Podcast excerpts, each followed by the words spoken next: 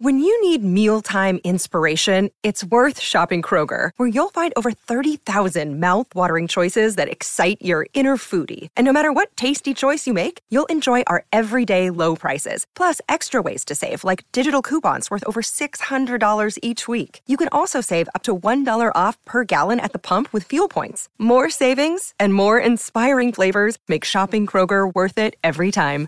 Kroger, fresh for everyone. Fuel restrictions apply. If you're struggling to lose weight, you've probably heard about weight loss medications like Wegovy or Zepbound, and you might be wondering if they're right for you. Meet PlushCare, a leading telehealth provider with doctors who are there for you day and night to partner with you in your weight loss journey. If you qualify, they can safely prescribe you medication from the comfort of your own home. To get started, visit plushcare.com slash weight loss. That's plushcare.com slash weight loss. Plushcare.com slash weight loss.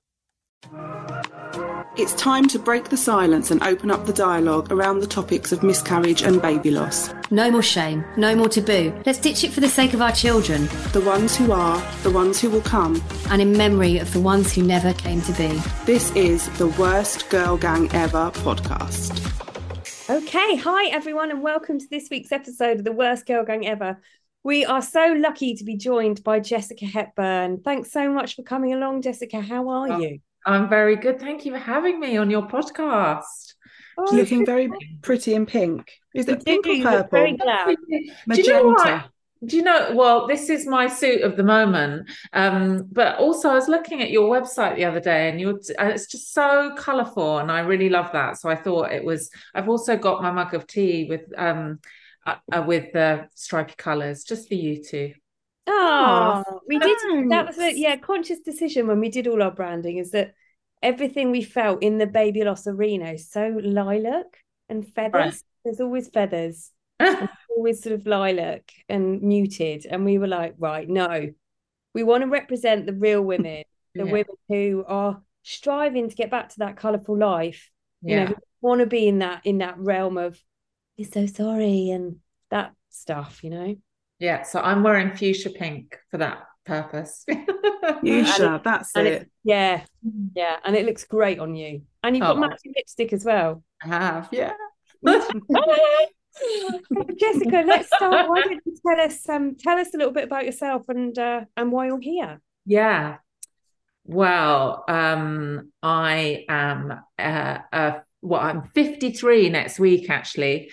Um, Oh. it's like a really I was, it feels a terrible thing to start with saying I'm 53, and it's not something that I particularly like confessing, but it is a really sort of relevant month for me because um because it's like 20 years since I first started trying to conceive. Well, a- a- actually, just under 20 years, um, because I was um, 34 when I um, started trying to conceive. Um, and it's 10 years um, since I came out about my infertility and my baby loss journey. Um, I came out um, in, of all things, Grazia magazine, like having like not told anyone for a decade about my sort of struggle to conceive and everything that I'd been through. Um, I then sort of told the world, and um, I came out in Grazia, and then a few months later, my first book came out. Um, That's we- very much a go high or go home type. Right? Yeah. yeah, yeah, yeah. And I do always say, like, I'm not advocating that people should do what I've done because I am extreme, and we might come on to talk about some of those extremes. But like, uh, yeah, definitely, uh, that is absolutely right. I went high. I went high. Mm. Um, and uh, yeah, so so that's so yeah, and I've come I've come here today, and thank you so much for inviting you. So that was like my first book came out ten years ago. It was called The Pursuit of Motherhood. It was about my journey through eleven rounds of unsuccessful IVF, multiple miscarriages, ectopic pregnancy, um, which you know, eleven rounds. That's another extreme end of the spectrum. And then um, I and and and then I sort of went on um, a series of sort of uh, fertility and other adventures, which led to a, a second book, and now I've got a third book, which is the final part in a trilogy, um, coming out in um, March. So I reached out to you to see if we could chat about that. Yeah, that's brilliant. And so, what was it? So... We're really excited to chat to you about the book because, um, oh, oh sorry, so a delay? It's a bit of a bit of a delay. I was just going to say that we um we have this online membership platform, and on a Friday, Bex will usually do a shout out for songs, for um for music, um to create a playlist for the week to just sort of you know music is so healing to give everyone a little bit of, of energy back something to listen to while they're going for a walk or doing the washing up. Um, and your most recent book is all about how about the healing powers of music right? Oh absolutely. I'm so glad you said that laura. Thank you so much. Yeah i call it an adventure story with a difference mm-hmm. because it's a, um, essentially the book is um, about my journey to climb to the top of the world um, but fueled by the music and wisdom of my favorite radio program turned podcast called desert island discs um, uh, and which is like one of the uk's longest for those people who don't know it. And where have you been if you don't know? the know youngsters. Um, yeah the youngsters amongst us us because it's the longest running, um, one of the longest running radio programs in the UK. It's been around for 80 years, and basically anyone who is anyone has been on it. Um, and I've always loved it. And um, I basically made the decision that I was going to listen to every single episode. And I did love music. I've always loved music. I mean, like part of the crazy thing about all these challenges that I've done, um, you know, coming out of fertility treatment, I swam the English Channel, then I ran the London Marathon, um, now I've climbed Everest and I'm the first and only woman currently who's done all those three things. And part of the, um, but I, but part of the crazy thing about that is that I wasn't the like sporty one in school. This has just come out of a lot of sadness. Um, but I was the arty one, but I wasn't massively into music. Um, and it just, yeah, absolutely this adventure. Um, basically introduced me to so much music and the, the, the creation of playlists which is a massive part of the book um, is something that has brought me so much redemption exactly to use your word laura. Mm. amazing. Yeah. That's that's pretty amazing to be the only woman to ever have done all of those things. I know i know. I can't i really can't believe i really can't believe that it um you know that i have. And you know, like my my fertility story and my baby loss story doesn't end with them with a the sort of conventional happy ending. You know, we weren't able to conceive.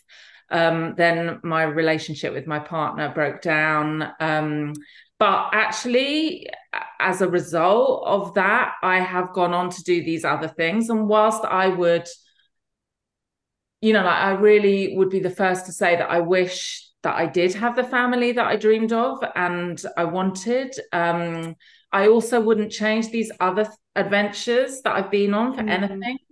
Um, and yeah, they've resulted in me achieving this like crazy world record, which means nothing and everything, you know, as world records do.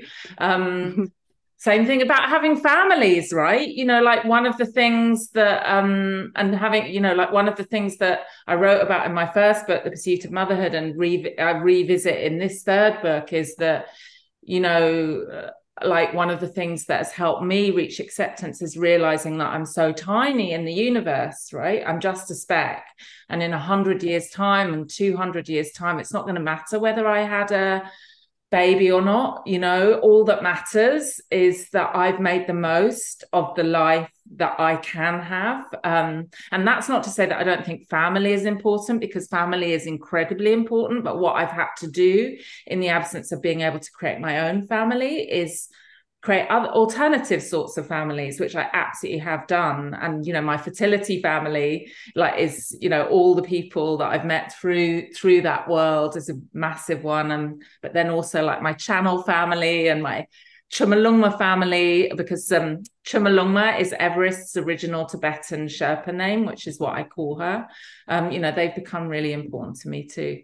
Mm, I think it's really powerful for people who are coming to the end of their fertility journey to hear stories like yours because it can often feel like they are you know they've failed and that they they they will never be fulfilled in life um so yeah it's it's going to be really special for them to to hear about what you've been doing what you've been going through.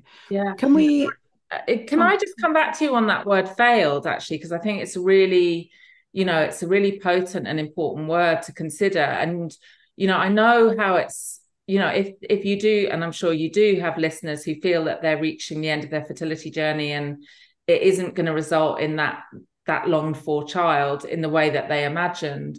I, th- I, you know, like I feel it's so important not to think of it as failure.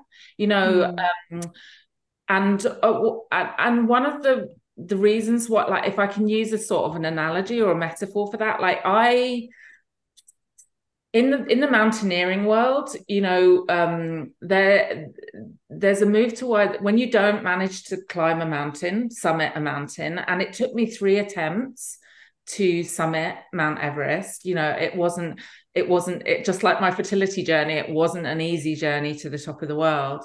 Um, and and actually my third attempt which resulted in a successful summit was very, very challenging. And in some respects, it was sort of more like a, a failure than my my unsuccessful attempts at climbing the mountain and it really made me really explore that word failure a lot and i think it's really important you know to think we are working like when we're trying for a baby we are working and when you're trying to climb a mountain you are working towards a destination and I think journeys and destinations are both equally important, but the destination isn't always what you imagine it's going to be.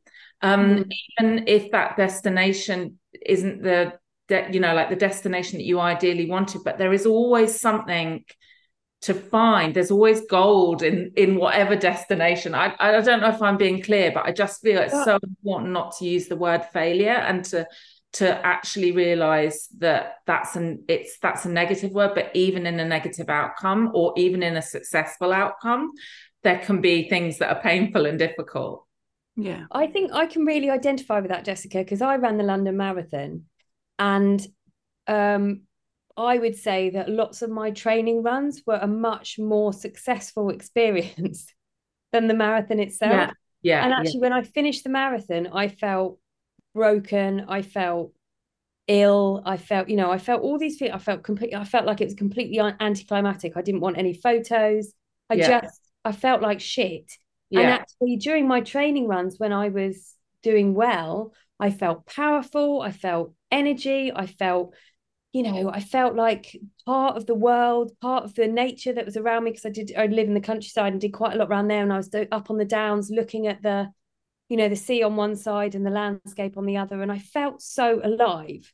But there was something about the marathon itself that I, I completely understand. Yes, I did the distance, but no, I didn't I didn't feel as fulfilled by it that I did during that process of learning how my body worked, learning what what it was capable of, learning the you know the landscape and the and the beauty of, of my surroundings was far more fulfilling than pounding the pavements in the middle of London for me. Yeah. It's really interesting that you no, said that. And and what I would say in return to that, and it's really interesting that you said that because I have a similar experience in this book, which is that I run the lab.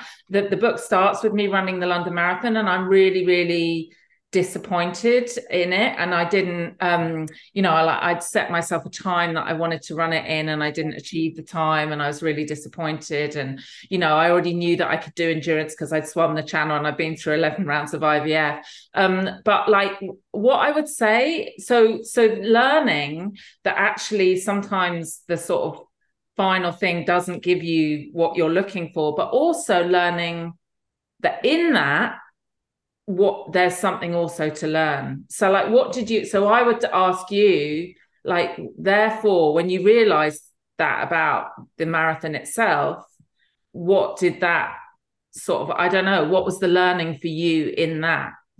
Well for me i think i think it, i let myself off the hook. I wasn't so i wasn't so um driven by something specific. I was like actually it's more about the journey than the thing itself. Yeah. That's what it was for me. And similarly, when we did, um, I did the three peak challenge and we had to turn back just like 100 yards away from the third peak because of the weather. And for a long time, I was like, I didn't fucking do it. I didn't do it. Yeah. Didn't yeah. do it. And then I was like, I've met incredible people. I've tested my body to the limits. I have done stuff in the dark. I've got to know things about myself that I wouldn't have known. So actually, as a whole, it was incredibly successful. Yeah. You know, moment like part of my journey in my life. Yeah, and I love that. And actually, that's why like I now describe my IVF journey, my fertility journey as my first adventure. Like, mm-hmm. you know, like a big thing about the big thing about this third book is and the work that I'm doing now is around sort of the power of adventure to change your life for the better, particularly when you've been through like dark and difficult times. Um, and so uh, absolutely I now think of my fertility and IVF journey as an adventure and it didn't have the outcome that I wanted. Like your marathon didn't have the outcome you wanted, or the three peaks, you didn't get to the final summit. And I didn't get the baby, but I really value the journey I went on. It gave me so many things. It's given me this, you know, like I'm writing the acknowledgements um, for my book at the moment, which is about to go to sort of final print. And like for the first time in all my books, I've like basically name check everyone in my what I consider to my be my fertility family, and there are like about a hundred people, you know, like who are have been so important in this journey of mine, and also, and you know, do feel like family to me now, and also, I would have never done these other things if I hadn't gone through that fertility journey, if I hadn't experienced those losses I would never have gone on to have these other adventures in my life. So, mm. um, so yeah, I love I love what you've just said. So if we can can we rewind back to back to 20 years ago when you first yeah. you, you know you went high rather than going home. Yeah. What led to that? Because it's a huge yeah. after having kept it quiet for a long yeah. time as well. Yeah. Happened? So so yeah, so my fertility. So I started trying to conceive twenty years ago, roundabout, and um, and you know the, the the very brief sort of like story is that like my partner, like so many people, we threw away the contraception. We thought we were going to get pregnant immediately. We didn't. We tried for a year because that's what you were told to do at the time, and to some extent still are. And we still hadn't got pregnant. Then we went to our first fertility clinic. We're diagnosed with unexplained infertility and then that was the start of this decade long journey of which resulted in 11 rounds of IVF, multiple miscarriages, and also an ectopic pregnancy that was only discovered at three months and it was in my stomach. And so it was a very, very um, serious the um, situation.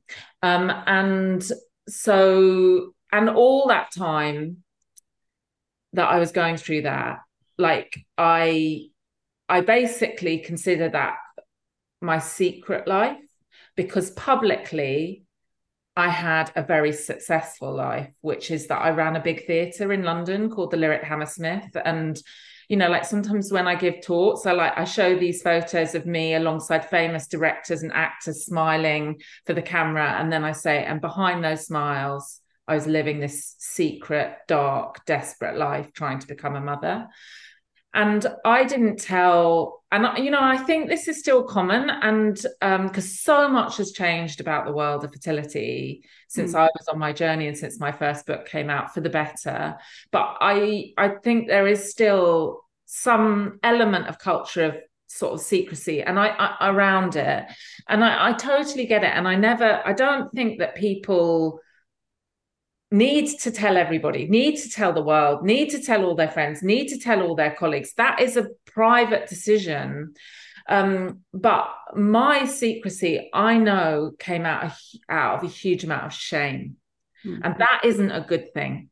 Yeah. So I, it came out of shame that I, my body couldn't do what everyone else felt so, like, seemed to be able to do so e- easily. You know, it came out of shame because, like, to some extent, I, I, was very young when I became a chief executive of a big organization. And I mean, I'm wearing my power suit now, but you know, it was like, um, so maybe I've always been wearing them, but you know, like I was sort of a woman in a, a man's world, you know, and I, I felt that that was some sort of judgment. Maybe I wasn't like, you know, like I just wasn't female enough, you know, and then, and then also, you know, my, uh, like I, I also my partner and I had got together in like essentially we'd both been in other relationships when we got together um and although we didn't have like some torrid affair like i felt that somehow it was some sort of retribution you know like all these sort of feelings of shame mm. you know um and i didn't and i didn't want to be the like butt of gossip, you know, because I was the boss. I didn't want everyone going, you know, like, oh, good. Well, she's a terrible boss and she can't have children. We're so delighted, you know, like, and I just, for all these reasons, I um, just was secret for such a long time. Mm. And then, and then basically a couple of things changed. I just started, I started writing. Um, about what I was going through. I mean, I'd never written creatively. Um, I'd obviously written reports for work, but um, yeah, I'd never written anything creatively. I started writing the book that I wanted to read that I couldn't find at the time. Um, and I um, and I, you know, and I really genuinely thought when I started writing it, I was going to be writing my way to a happy ending. Um, and uh, and then and then I'd written the book, and you know I was to publish it under a pseudonym initially. Uh, and then the woman that was editing it said to me, she did this Google, so I always say this, and it always gets a sort of laugh when I do talks. You know, she did this Google search and found that there was this Jessica Hepburn that defrauded Lloyd's. Oh no, I was gonna, sorry, I was gonna call myself Jessica Harper, which is my grandmother's maiden name. Um, and then my editor did this Google search and found there was this Jessica Harper who defrauded um, Lloyd's Bank of a million pounds. So it wasn't worth the mix up. So I decided to actually come out as me. And also, I knew that there was some stuff that I really wanted to change about the fertility world. Yeah. Um, I could only really do that if I was prepared to come out as me. So, like this, com- so basically, from having been really silent and secretive and full of shame for 10 years, I then went large, you know, and um uh, and it changed everything. It changed it changed everything for me.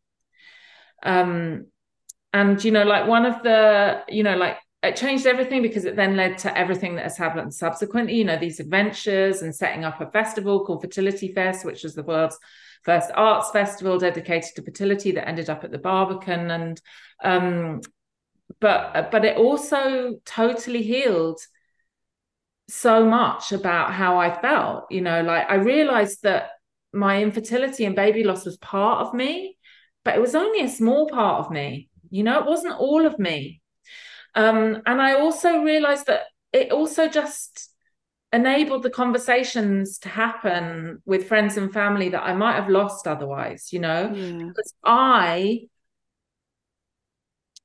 ostracize myself from them. I couldn't, I couldn't, I couldn't bear the baby showers. I couldn't bear the christenings. I couldn't bear the birthday parties. I couldn't bear the social media, the Facebook scans, and you know, um, but I also couldn't tell them what I was going through, you know.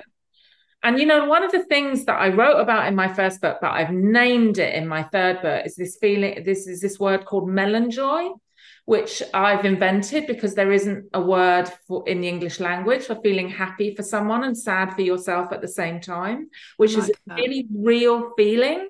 So mm. when someone tells you that they're pregnant or that they've had a, you know, like their child has been born and you're dealing with infertility or baby loss, um, you feel happy for them, but you also feel sad for yourself. And there is no way to describe that. But if we had a word, and and and and what my book and coming out did is that I then everyone knew, you know, and I and now um people say to me jessica you're going to feel melanjoy you're going to feel some melanjoy or i say to people just telling you i'm feeling melanjoy right now and it's like it just it just makes it's about finding a language, you know. Anyway, yeah. I love that. I love Melanjoy. We'll have yeah. to do. Can we share that for you? Oh, I'd love that. Yeah, I'd love that. Melanjoy. I know it's a bit obvious. It's a fusion of melancholy and joy, you know, but yeah, but it could also mean that you just me. love boobs. yeah. Or melons. My melons bring me joy. brilliant. Brilliant. So, the warrior ship, we wanted to come and tell you a little bit about it, didn't we, Bex? And in case you're already going, why? We don't want to know about a fucking ship. The Warrior Ship is our online membership for warriors in this community. It's packed full of stuff. So we just want to tell you about some of the stuff. All of the content from all of the courses that we ever run is in the Warrior Ship. So there's loads to get your teeth into. And we are also developing modules for what happens after. But not only that, we've also got a ton of educational workshops running once a month. In the coming months, we have got body positivity workshop, gratitude workshop, and loads, loads, loads more. And on top of that, we also have a resident mental health specialist. And on top of that, as if that wasn't enough, there's 13 events every month. And there's stuff popping up all the time as well that other people are organising that you can be a part of. So it really is thriving. And all you have to do is head to the link in our bio or visit our website and you can be a part of this too. We love to see you there. Oh, that's so like I absolutely love everything you kind of said and everything you stand for. And even just mm. the way that you talk about your life is so clearly full of joy, joy, joy, not even melon joy Just that, just that, that feeling that, you know, it is about the journey and it is, that doesn't take away from any of the difficulty that anyone's going through. But, you know, fulfillment in life is, I do believe it's like at some point it's a decision that you have to to almost make is is oh, 100% what you but what what you do with your life and I know that it's it's but I'm so lucky to have children and and I don't take any of that for granted but that's not to say that I haven't got my own difficulties. That is and, and difficulties are can be really painful but I've really tried especially over the last year I've also split up with my partner and just that feeling of like fuck it's hard and it's shit. And you know some days it's a struggle but actually i've gone out and done so much more in the last year of adventure i've decided that i want my life to be a life i look back on and go actually if someone told me if someone told me anytime you've only got a year to live i want to already be living that life. I want nothing to change in my life oh, because i'm there i'm doing it. You you are speaking my philosophy. I mean that is my i mean it it took a while to come to that but like first of all like i think everyone has sad stuff in your life in their lives everyone. I think it, it's what it means to be human and my sad thing is that i couldn't have a baby with the man that i loved. And then we split up. Then i lost that man the love of my life you know that those because also like you know some of us have more than one sad thing. And i feel like um and i just think it's our job in life to like turn that um sad thing into something good for ourselves and other people and you know when i talked about everest earlier about like how my successful um you know summit was actually really hard. You know, like I nearly lost my life because I, I broke my leg in the death zone coming down from the summit. And, and yeah, the death yeah. zone. Yeah, yeah. Broke your leg in the death zone. Yeah. So, yeah, I know, I know. I like I had my own. So uh, for those people yeah, who don't talk about going high I mean, or going home. yes, I know. You know, like um, I mean, like everyone knows Everest. She's the most famous mountain in the world, but maybe people don't know that. Oh, so she's 8,848 meters high. And, and there are 14 mountains in the world that are over 8,000 meters, and she's the highest of them. And any, uh, any height over 8,000 meters is called the death zone. And basically, there isn't enough oxygen to survive, and it's too high for helicopter rescue and and once I got to the top of the mountain and I and I was um, descending, still in the death zone on the triangular face, which is above the final camp. Um, camp. I've been climbing for 24 hours at that point. I mean, been on the mountain for six days, trying to climb her for six days. And yeah, I was involved in a freak accident and I got hit by an, a free falling oxygen bottle, which knocked me over and broke my leg.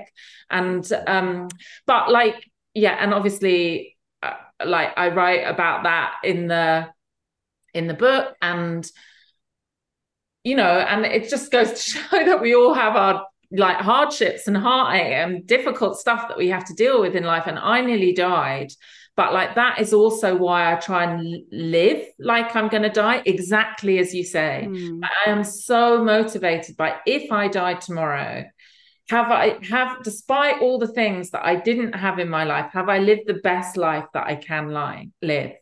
Um, and and I do and I do and that's not to say that I am feeling fuchsia pink every single day because I'm not, you know, like I still struggle. I still struggle with, you know, even like 10 years on from my last miscarriage and um you know seven years on from the separation of my partner i still struggle.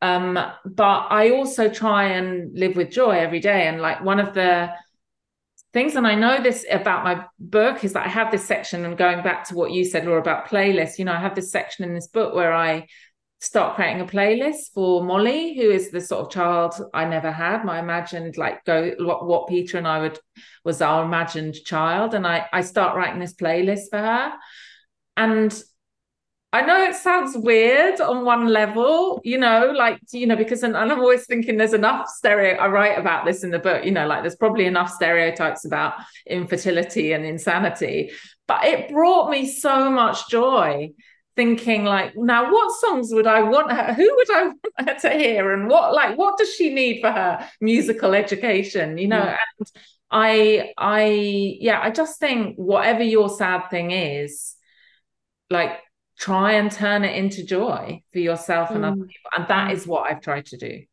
yeah. i think sometimes as well we talk about it a bit is is how you can find joy from the research it's not necessary and i suppose this is what we're talking about about you know, for me, me find finding my training runs more fulfilling than the run itself. You know, it's it's all that sometimes it's about the research and it's about looking up things and widening your horizons and and all of this stuff that you don't realize is a thing in itself. Like oh. research yeah. something to look forward to. Yeah, but like rather than actually actually doing it and reading round things and if yeah. you want to do something like further education, for example, if you're looking at doing something and then reading around all the possibilities of what you could do and being inspired by. Is that why I always look on Rightmove Do you think? I'm never, never going to move, but I always look on there. what could I get? Yeah, what could I get for five million? yeah. yeah, it's about having dreams, isn't it? Hmm. And um, you know, one of the thing one of the things that's really hard about infertility and baby loss is that you're that dream that you've always had it feels like it's been taken away from you you know mm, mm. and i think and i think you've both written about this that you know also one of the really hard things is you don't know where it's going to end right you don't know if that I think that's the really hardest thing about living through an infertility journey is that you you live feel like you're living your life in limbo, you know. And, and for me, like I lost a decade of my life to Project Baby, and I felt like I was never going to be happy if I couldn't have my own child. But um, and that was my dream. But what it's worth always remembering is that there are other dreams to be had there are mm-hmm. other dreams and, and actually exactly as you say there's fun to be had in exploring what those dreams are even if you don't pursue them even if you don't buy that new house or you don't do that university degree or whatever you know like follow follow you know i was reading about um i was watching a documentary about joseph campbell yesterday who's like the amazing guy who um who did all the philosophy around the hero's journey which is you know because I'm, i talk a lot about adventure now and about how you know and and and and really fertility struggles are just like the hero's journey. You know you go into you go into battle and then you come out changed at the other end what whatever that looks like. And he also had this amazing saying which is follow your bliss. You know you should always follow your bliss in life. Um and and i know when you're in the darkest times of your fertility journey you don't feel like you there is another dream or there is any bliss or there is any joy. But i absolutely promise you that there is. There is. Mm. and you have to do the work to find it. But if you do the work when you're ready it's there waiting. It is. There's this um, how, sorry, there's this uh, quote that I wrote a while ago about how we can't change the way we feel, but what we can do is work on ourselves and the way we feel will change. And I think yeah. that's prevalent there because we will feel the grief you know no matter what your life experience is no matter what you're struggling with right now whether it's baby loss whether it's addiction whether it's you know a a, a diagnosis of, of something um, that you weren't expecting it whatever your problem is you can't change the way you feel initially in those dark moments. But what but the the light that will come off the back of moving forward in your journey is going to outshine anything that you might have gone through without those challenges i believe. Yeah. Is when you when you get what was the analogy on the biscuit Oh, the biscuit, yeah. yeah. Um, so I was sent an amazing biscuit when I got down from the mountain um, by the Caroline Stafford, who runs the Kitch Ben, a Kitch Hen um, bis- biscuit bakery, and it's tell the stories of the mountains you've climbed because they might become a page in someone else's survival guide. Mm. And it's um, but a quote by an amazing American musician and artist called Morgan Harper Nichols. Um, and I absolutely love it. Yeah. Is that that's what you're referring to, was it? That's what I was referring to on the biscuit that you sent me.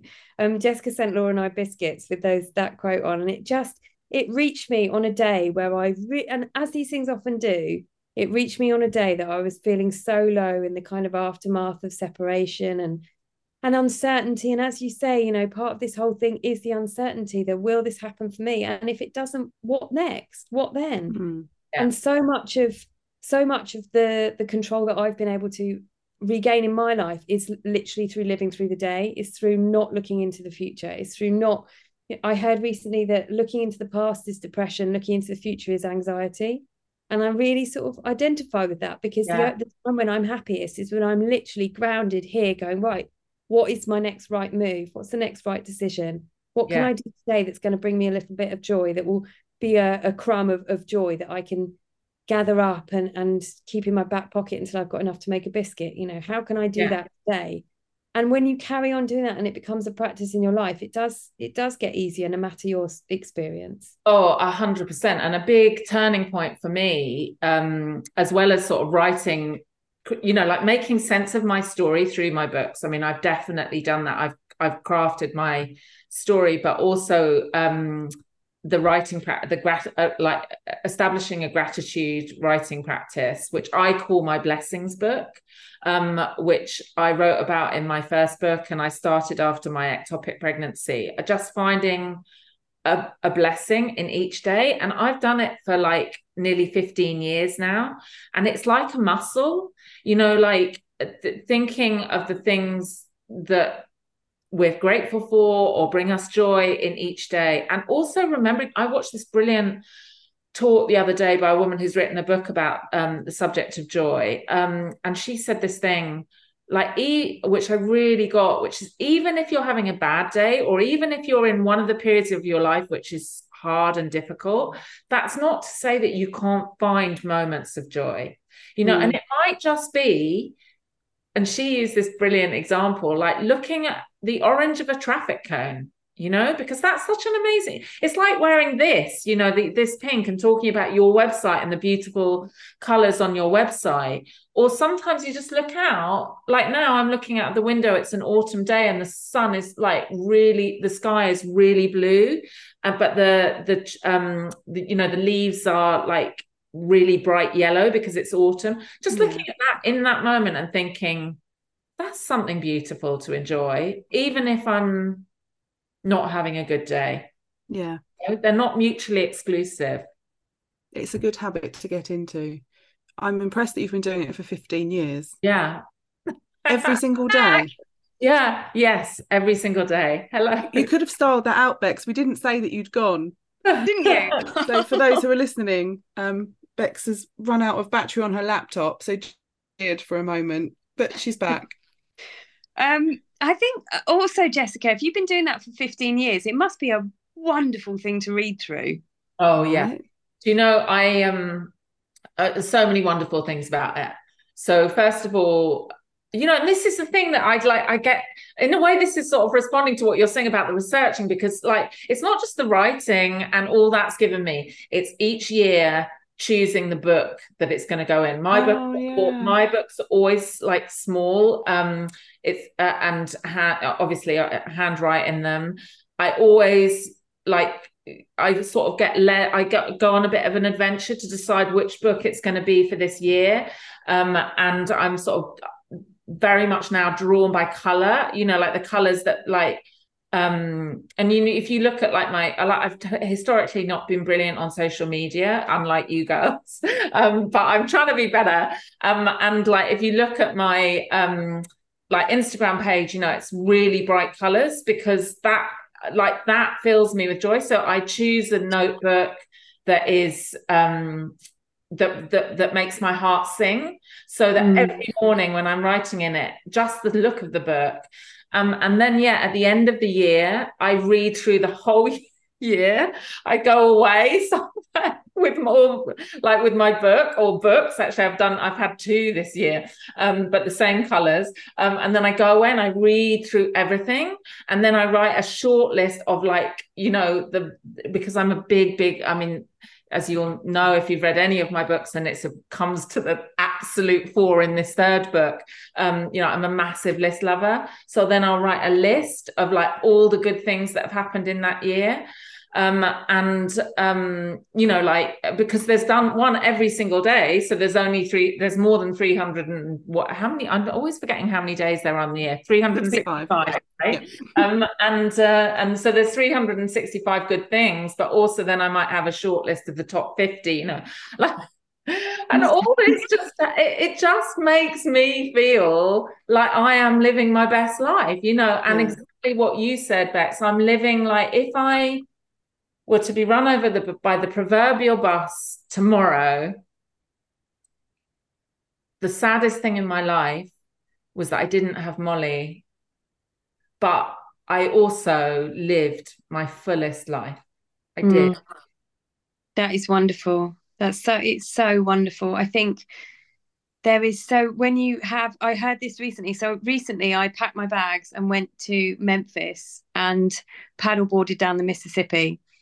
And I did it with a um an amazing guy called Dave Cornthwaite and he runs a movement called Say Yes More and he runs this uh, festival every year in June called the Yestival, and it is just about saying yes to more adventure. It's so up your street. Oh God, And I've got to find said-. He said, if you're stuck between two decisions, make the decision that will make a better story. And I just, I, you know, I love that. And I think we, we get so bogged down. Like, I've got no money and it is panicky. It's a panicky situation. Yet the other day I went to a garden centre and spent £75 on a tree just because this tree is called, you should look this up. If you're listening, look it up. It's called a liquid amber tree and it's American gum tree. And at this time of year, my dad's got one, a very established one in his, in his, um, he lives on a farm. And every year I go and I look at this tree and it brings me so much joy. And I just thought, actually, I'm, I'm, I'm going to ask my landlord. haven't done that yet. Should have done that first. But I'm going to plant this tree outside my kitchen window. So every time I look at it, the color will bring. I know it will bring me joy, and it will bring me memories of that day that I made that decision to buy that tree because it's a joyous thing to do just for me, just for me. No one else is going to benefit from that, and I think that is so important to have that to have that self-awareness that you know what's going to bring you joy it's something that you said earlier it's just that you know your personal just knowing what's going to what's going to help your heart make your heart sing Yeah. is so incredibly beneficial for all of our mental health Uh, absolutely. And I know it's like a really like wanky thing to say. I hope it's okay to say wanky on your Love wanky. yeah um but like it's about self-love as well, isn't it? yeah Like Mm. I've got um a, you know like as you know for in my book like each section is um is basically a type of song right so I have this section called love songs apart from in it I can't find a love song for me because the love of my life has left right? So that's the sort of basically moral moral of that section. Until I um until I realized like uh, like I love Nina Simone. She's my favorite Ah, female amen. singer. Um and if I'm if I'm ever on Desert Island Discs, which obviously is my dream one day, um, uh, I will be taking a Nina Simone song. Uh, I just need to choose which one. But you know, like her um, her song it, you know is full of um, self-love um, and a fee I'm I now can't quite remember what the name of the song is, which is why I'm stumbling. Um, but anyway, feeling free, or um, I think feeling that. Feeling good, feeling good, feeling good. Thank you. One of my favorite. And it's a, yeah, and it's yeah, sorry, absolutely. Feeling good is the name of the song, and it's a song about self love, um, essentially. Um, and I just like, and I write in the book, you know, like, and there isn't enough self love around. And I've really come to that point that you do, even though it's wanky, you know, this sort of sense of self love, and it feels like sort of wrong in some way, loving ourselves, you know, because we, we, we, you know, so much of life is about finding someone to love us or loving other people, um, including loving our children, right? But actually, we've got to love, we've got to love ourselves. We've got to love mm. ourselves um, um, and we're never going to stop loving ourselves because we're with ourselves every single day. You know, I, think, I think if we can make the love of our lives ourselves, like we'll all be so much more patient with ourselves, so much kinder to ourselves. And if you look at the five la- love languages, this has just come off the top of my head, so you know it might be stupid, but um, if you look at the five languages and turn them in towards yourself, like we can practice words of affirmation. We can act you know act out acts of service to to ourselves. You know like like taking the afternoon off and going sitting in a park and reading a book you know that is an an act of service for yourself. And i think i think it's so i think it's so valuable and so important having sort of newly become single myself. So one of my friends sent me a book and it's a, an essays on being single. It's called unattached. And it's just the most beautiful book because it is essentially it's all about learning to love yourself learning to make yourself the love of your life and learning to treat yourself with kindness. Because i think we just don't live in a society where that's accepted. And as you say like it sounds a bit wanky but it i think it sounds wanky because we're led to believe it's wanky. We, yeah, we yeah, live in yeah. this society where actually arrogance is kind of the norm. And therefore you know it, it's felt any kind of self-love is more arrogant than than you know than, than fulfilling and kind. And i think that's where we're falling down is that old adage you know you can't pour from an empty cup. I think it's so much more powerful than than than what we give it credit for. We can't we can't tend to anyone else before we've tended to ourselves whether that's a relationship or your children or your work or whatever we have to have something to be able to give something away yeah and uh, yeah i think we can all learn from that a lot and it's not arrogant and it's not selfish no no it's not wanky. It's not well. It's a bit wanky, but I just like the word wanky. So we'll, yeah, me too. We'll keep we'll keep with that. So everyone should go away from listening to this podcast and um, practice about self love. Self love, yeah. And that might well be literally a bit wanky.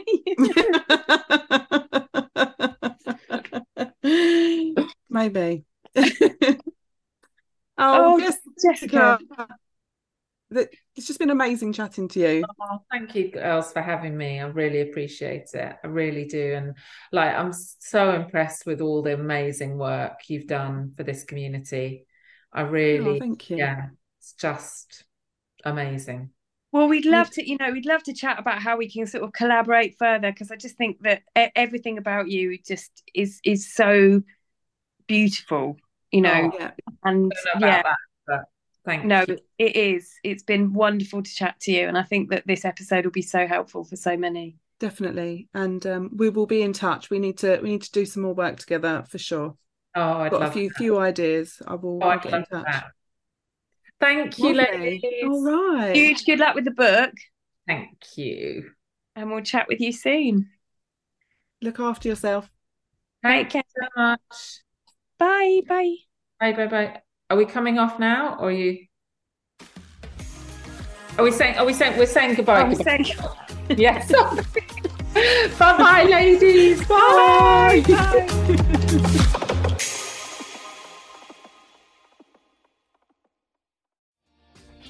Hi, my name is Kaye Adams, and to be honest, I'm not so good with the ageing process, so I enlisted my old chum, the filter free Cara McKenzie, to advise. Could you imagine being a porn star? The room would need to be really hot for me to strip off. To be honest, she's not much help, but she is rather amusing. And along with some great guests, Jo Brand, Andy Oliver, Anton du Beke, Ruth Langsford, and Craig Revel Horwood, darling, we are learning how to be 60. Listen wherever you get your podcasts.